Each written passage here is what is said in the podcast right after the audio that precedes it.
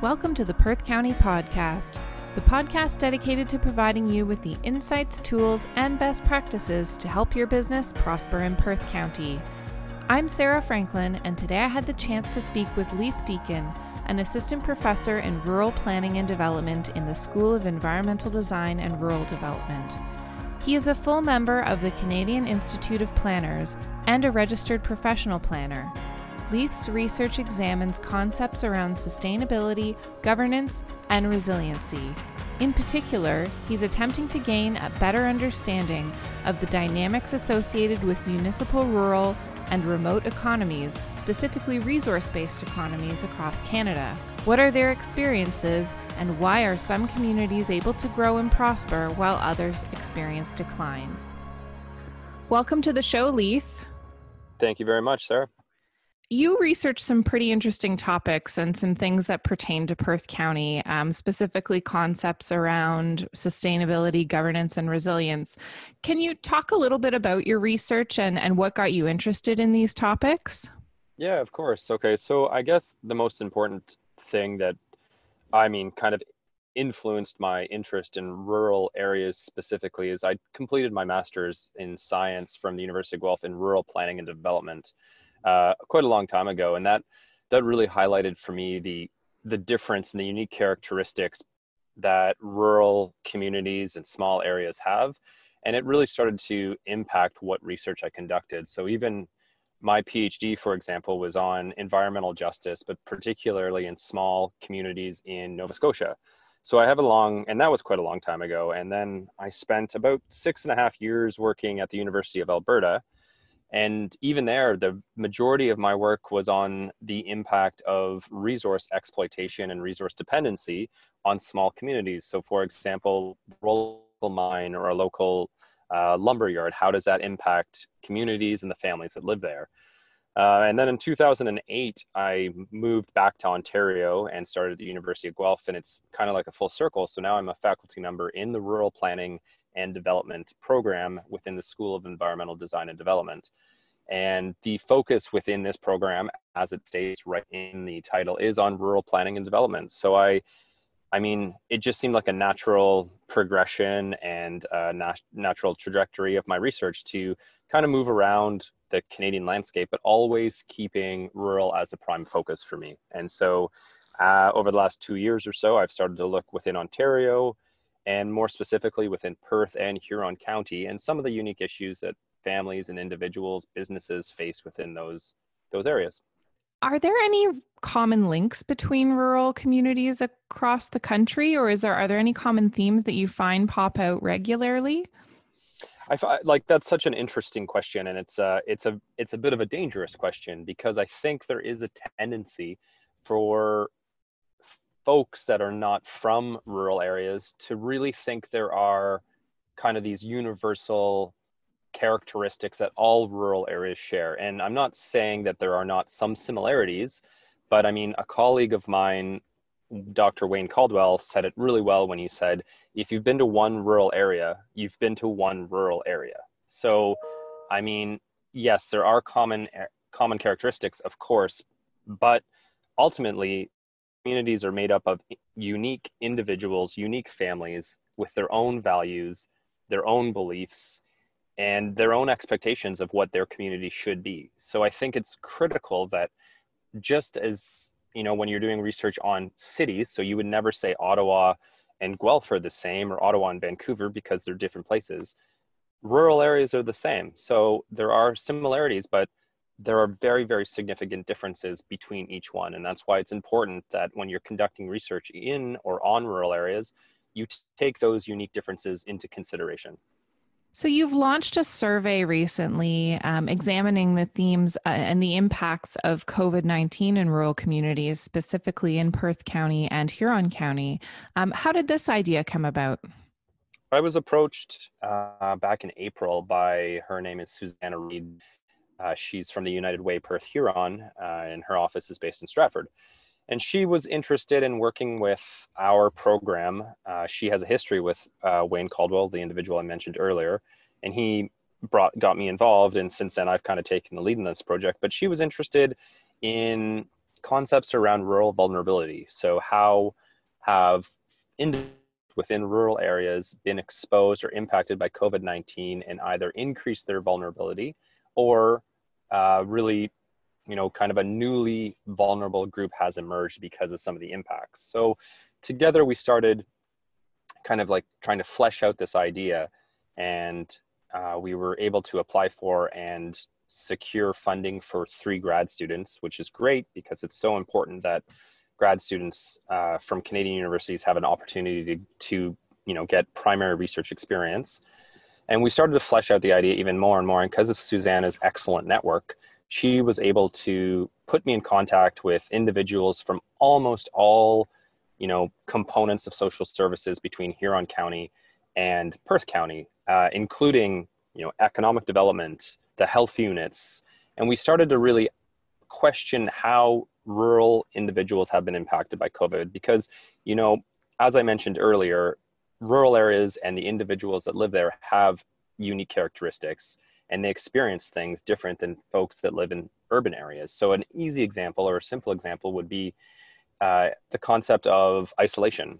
Isolation in uh, an urban area is, is legitimate and it, it, it exists is different than the concept of isolation in a rural or small town. You are far more physically isolated than you are in an urban area, and that can really exacerbate any mental concerns or mental anguish or anxiety related to being isolated. So we really started to wonder how individuals and families and communities within rural areas are experienced, have experienced, and are responding to the ongoing COVID 19 pandemic. And you know, I've said this in other interviews, but 85% of Canadians live in urban areas, and that is why the majority of our research and uh, response is focused on those areas. However, 15% of Canadians live in rural or small towns, and I think it's really critical that in order for us to be able to develop appropriate and effective response plans, that that 15% is considered.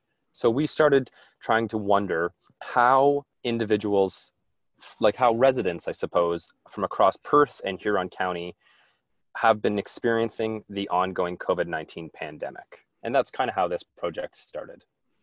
That's interesting. I know we've had Ryan Erb from the United Way on speaking about topics such as food security, which is exacerbated often by a rural area. So I imagine you'll see some of those themes popping out in the research. I, I imagine you're you're right, and I know Ryan uh, I wouldn't say I know Ryan well, but he has ultimately the United Way uh, Perth Huron is one of our funding agencies. So Ryan is the director of it. So I've had several conversations with him and he's really supportive of this project.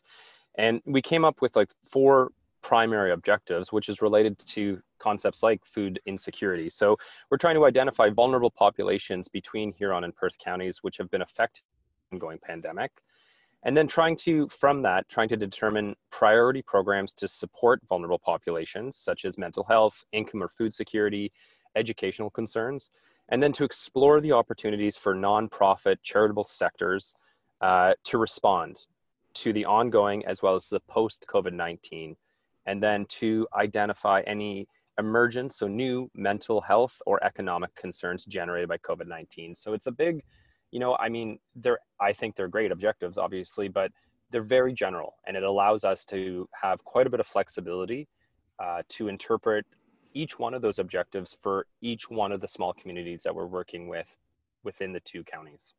The survey that you have out now, who are you hoping to have participate in that? So the survey, I mean, the surveys, I think the survey is really interesting because if most people who have completed surveys think back to the way that they were worded, more often than not, surveys are conducted for you to res- represent your household. So, how has your household experienced whatever X? Uh, what is your household income? And so, I really think it is important that we understand that individuals have experienced this differently. And simply because, like, for in my household, I can't and I should not be able to respond on behalf of my wife. She's she's experienced things differently, and I think it's really important that each one of us has the opportunity to um, to voice those experiences. So this survey that we've launched is an individual resident survey. So we were asking every single resident between Perth and Huron County to respond to this survey on their own behalf. If you're over the age, age of 18, we want to hear from you.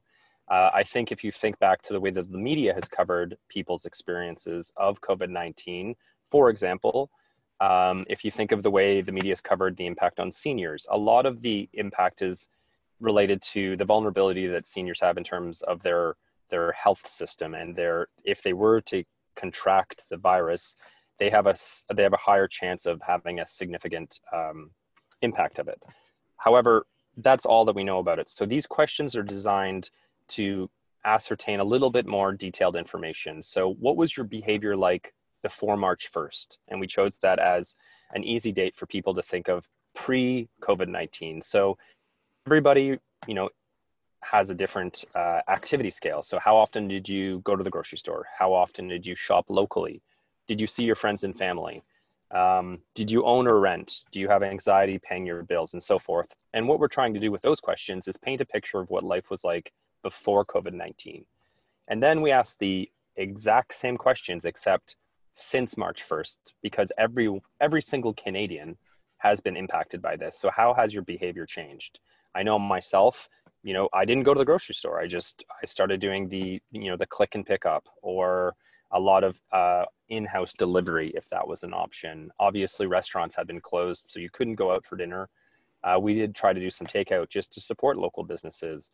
And then the next section of the, of the survey is looking forward. So we're asking participants to imagine after COVID 19, what do they think their behavior is going to be like? Do they think they will go back to exactly how it was before, going grocery shopping, seeing their friends, or has it been permanently altered? Because in order to develop an appropriate and an effective response plan, not just to COVID 19, but to any future disruption, it is important that policymakers understand how citizens from their area, their communities behave. That is how good policies are developed by understanding the people that live there. And this survey is really trying to get to that granular level of data and that we could provide to local planning departments, local uh, decision makers, so they can develop response plans that are effective. That's fantastic, and I I certainly can appreciate the the approach of surveying the individual rather than the household. Um, I know that everybody's experience of this pandemic has been different, so it'll be fascinating to understand how that plays out in the results. Yeah, and I think it's really the other thing that I want to mention also is that there are two phases to this study. So you're talking about the survey, which is the quantitative first phase, and what it will allow us to do is hopefully at least gather excellent individual level numeric because everything is being nothing about it is qualitative data that we can make some generalizations and present data to various councils. And i think that hopefully is going to be really really good.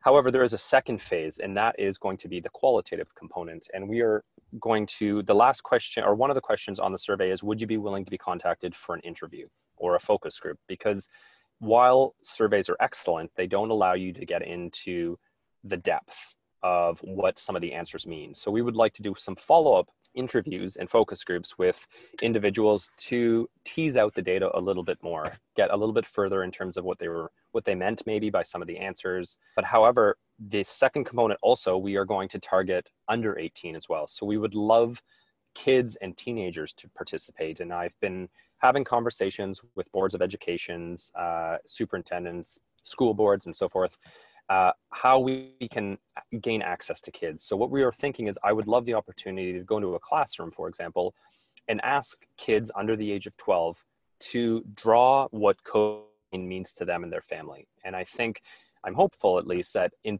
projects that have used this technique, it really, really can illustrate how kids have been impacted.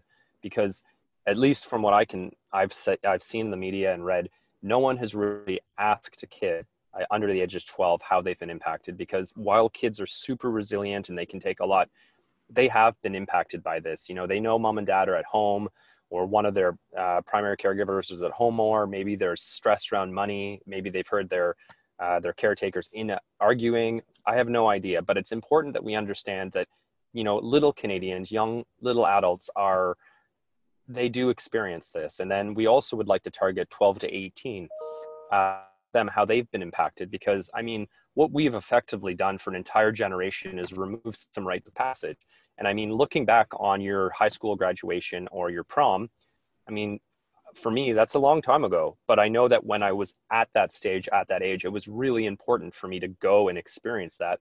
And we've removed that. We've told an entire generation of teenagers, sorry, you don't get that. As well as that group that's going on to college or university, sorry, you're not going to get that experience either. And I would love them to have the opportunity to tell me how that feels because again it is a significant change that is forever going to alter their experience. So we also would like to target that group, and we're not sure how to do it. Uh, that's a really interesting group to get involved with. So we're thinking Instagram story or a TikTok video, trying to get them to explain to us how they individually have been impacted by COVID 19. And the idea is at the end of this, we will have this really rich data source that includes quantitative statistics as well as qualitative description and together would paint an amazing picture of how rural residents have been impacted by COVID 19. Yeah, absolutely. And the the key word throughout all of that is disruptive. It's been it's been tremendously disruptive, no matter uh, who you're speaking to. So I imagine uh, you'll capture a lot of interesting points on that.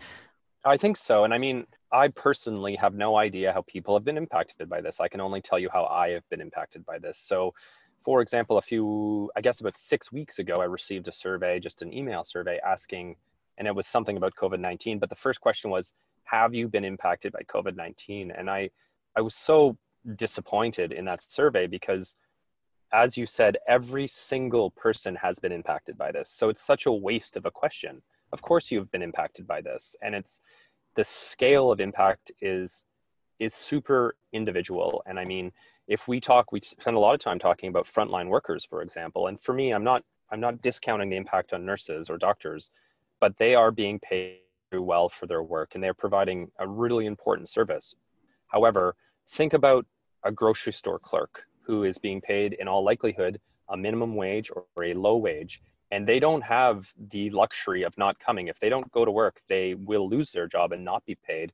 And if they are the only so if they're the sole income earner for their family their family is in all likelihood living you know a very very tight economic budget that has been impacted by this. So everybody's scale of impact is different. And i'm trying to understand or give the opportunity for individuals to explain how that impact has has been on that that individual level. How long are you hoping this study to be going on for? What is the timeline between the two phases you've described? So the the survey for Huron County opened last Wednesday, and I believe the data that was I think the 12th. And we are doing a okay, we're we're rolling it out, or we opened it up for Huron first in an attempt to see if there was any mistakes, as well as we wanted to really focus our efforts on promotion in Huron and get the word out. And then starting the week of September 1st, we will do the same activities for Perth County trying to raise awareness. And I've been in discussions with, you know, Stratford, uh, the city of Stratford, and they will start promoting it on their social media. In terms of the length that, the survey will be open, uh, I haven't set a hard close because, I mean, populations that just require a little bit more time. And uh, I'm trying to work with the Amish and the Mennonite population to get their opinion because they also have been impacted by this, but as many people know, uh, a digital survey doesn't work uh, for that group. So we're doing paper surveys. And I just want to make sure everyone has the opportunity to complete this. So in my head, I was thinking like six to eight weeks for the survey to remain open. But ultimately, if people are still completing it, it'll remain open longer. In the meantime, we will start to develop the interview questions and trying to get access to the people for the qualitative portion that would take place probably in the middle to late fall. And then uh, kind of having everything wrapped up sometime around Christmas. Uh, of course, nothing is a is a hard deadline, uh, but that is kind of in the back of my mind when we we might close this portion of the project. Obviously, you won't know what the results are going to be until you receive them, but what is your ultimate goal with with these results are you hoping to share these with levels of government for advocacy purposes or do you have any kind of targets in mind so i mean i really try not to go into studies with with preconceived ideas. I usually use like an, and it's called an iterative research design. So it allows me to kind of be flexible and, um, I don't know, not go in with any preconceived notions. So I think that's important, and I usually do that for all research research I conduct. That being said, of course, I have some ideas of what we might hear, uh, especially from small business owners, but I don't really know what you know maybe the single parent is going to experience. So there are aspects of this that are absolutely unknown, and those are the ones I'm most interested in. Uh, in terms of what we're going to do with the results, I mean, so the survey is being run out of it's a program called Qualtrics, and it is a really, really great survey program. What it allows you to do is pull unique data sets out of the project. And so, for example, within Perth, let's say Listowel wants to, to know exactly how residents from Listowel have been impacted by this. Well, I can do that no problem. And I can send a data package to, you know, individ- to council from Listowel if that's who wants it. I can do the same for the city of Stratford, uh, Goderich, and so forth. I can do it for North Perth, any any geographic region. So one of the questions on the survey is for respondents to identify where they live. And that is the reason why it's there, so that I can pull that data and present it to council or uh, organizations that might want it.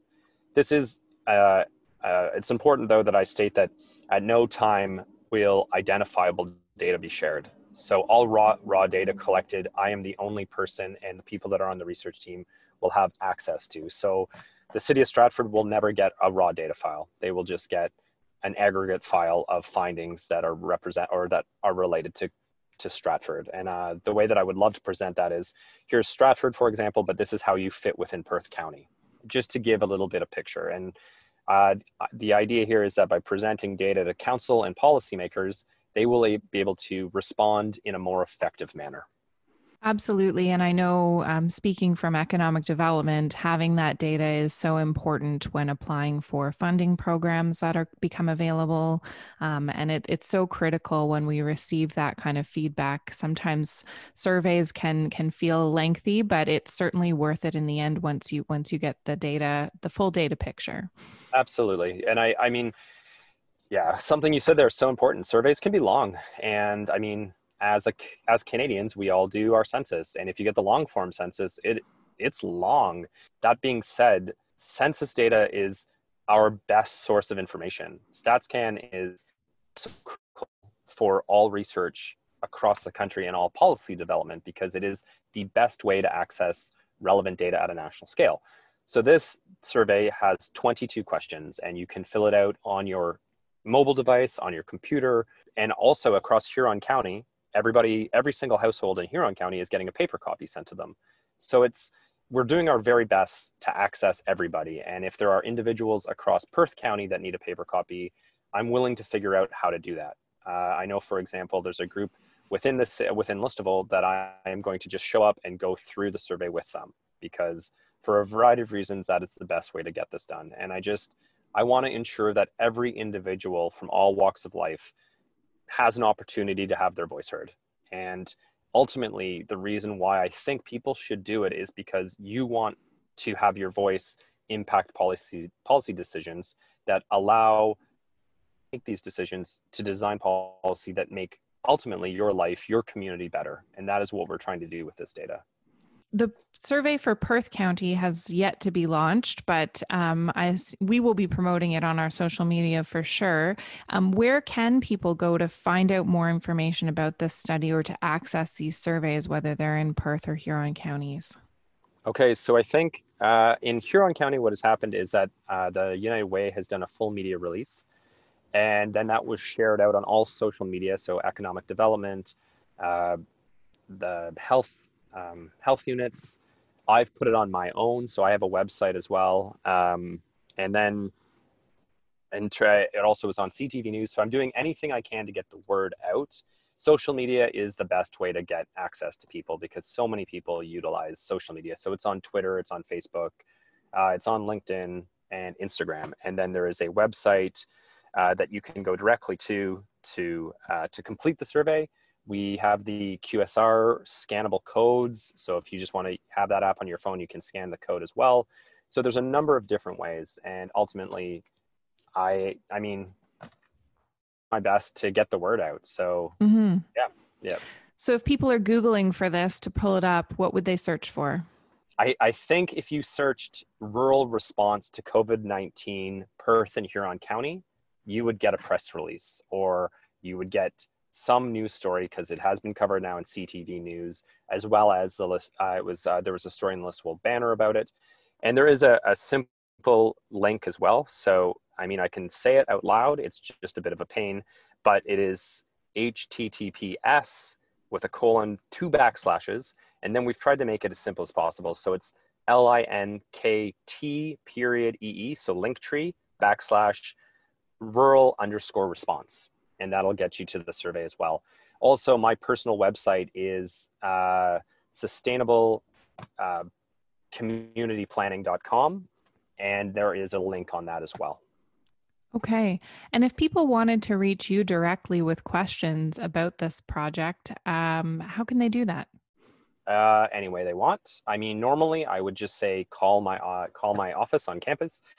Um, but as everyone knows, uh, I you know we've all been impacted by this, and I'm still not able to go to my office. The University of Guelph has really restricted our access uh, for health and safety concerns. So you can call my office, and I have been checking my voicemail. So the University of Guelph number is 519-824-4120, and I'm extension 52521.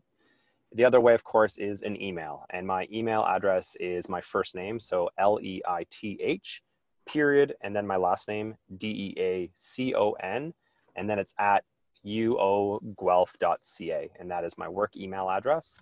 I also have a Twitter account for my research, so it is um, um, it's uh, s underscore planning, and that's for Twitter. So that's my handle.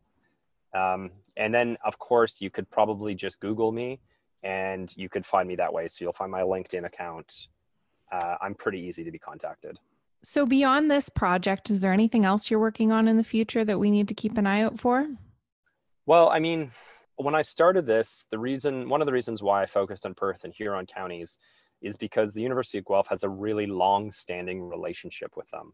There's been probably countless research projects between the university and these areas because faculty, uh, so many faculty across campus know people in these counties, have families in these counties, and there's just this long standing relationship. That being said, I am, I mean, in my dream, I would love to just get a really great picture of how rural residents across the country have been impacted by this. So I've been contacted by Oxford County already to expand the project into that that you know that nearby county, and I would love to do it for Bruce, for Grey, any county with a with a high rural uh, population, because ultimately it's so important that rural residents across Ontario and across Canada uh, be part of policy development. So that is what I'm working on right now. And just as a wrap up, I'll ask you the same question we ask everyone, which is what is your favorite thing about Perth County? Uh, I mean, I mean, I don't know if this is Perth unique or not, but driving through rural counties or sorry, rural towns in rural counties, it's so fascinating to go through all of the little towns and then you can stop and even if it's something as simple as getting an ice cream cone or getting some french fries at a fry stand talking to people that live there. They're they're and they're so interesting and yet you know super excited about where they live.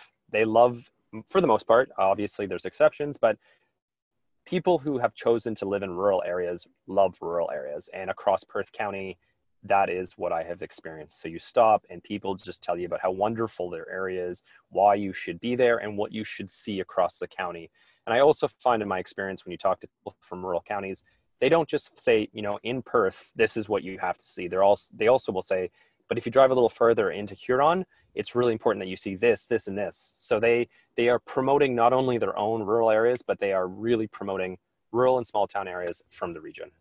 And that is probably my favorite part about it. Wonderful. Well, thank you so much for your time, Leith. Oh, this was really interesting. And I know that you know this, but I'm I'm away with my family right now and we're we're camping for 10 days. So I'm sitting on the side of a road on Long Point Provincial Park because this is where I got signal. And uh, I just think it's fantastic that there's technology that allows this to happen. And I, I don't mind taking a little time out of my vacation to get as much interest and pe- uh, interest in the survey out. So I really appreciate your time. Well, thank you. Thank you for listening to this week's episode. The information on how to reach today's guest is available in the episode notes. If you found this information helpful, please consider sharing and make sure you subscribe to our podcast to stay up to date with all the latest. You can find more information on our website at perthcounty.ca and by searching for Perth County on social media. To reach us, send an email to ecdev at perthcounty.ca. That's E C D E V at perthcounty.ca.